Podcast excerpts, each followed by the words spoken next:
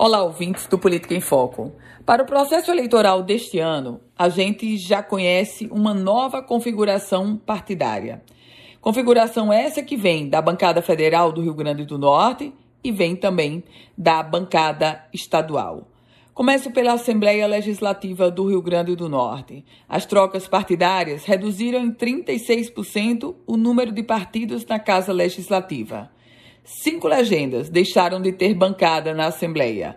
O MDB, que tinha dois deputados, o PROS, o Democratas, PSC e Republicanos, que contavam cada um com um deputado. Por outro lado, a Assembleia Legislativa do Rio Grande do Norte, pela primeira vez na sua história, conta agora com um único partido tendo 12 deputados, ou seja, metade da Assembleia é de uma única legenda. Esse partido é o PSDB, presidido pelo presidente da Casa Legislativa, deputado estadual Ezequiel Ferreira. E essa esse inchaço do PSDB denota também a estratégia de se formar um chapão na tentativa de todos se salvarem. Mas o que eu chamo a atenção hoje no Política em Foco é sobre o fato de que, em que pese a configuração partidária está posta, até porque o prazo acabou, isso não sela de uma vez por todas as candidaturas. Por quê?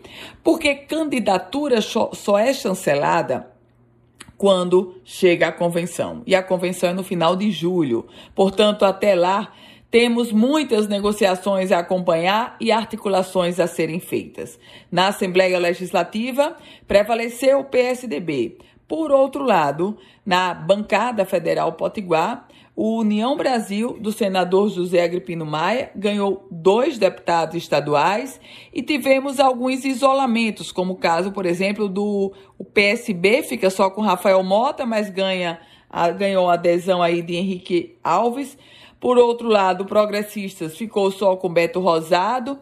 Enfim, é uma pré-configuração do que poderá ser chancelado ou não com as convenções. Claro, expectativa também para a majoritária. Eu volto com outras informações aqui no Política em Foco com Ana Ruth Dantas.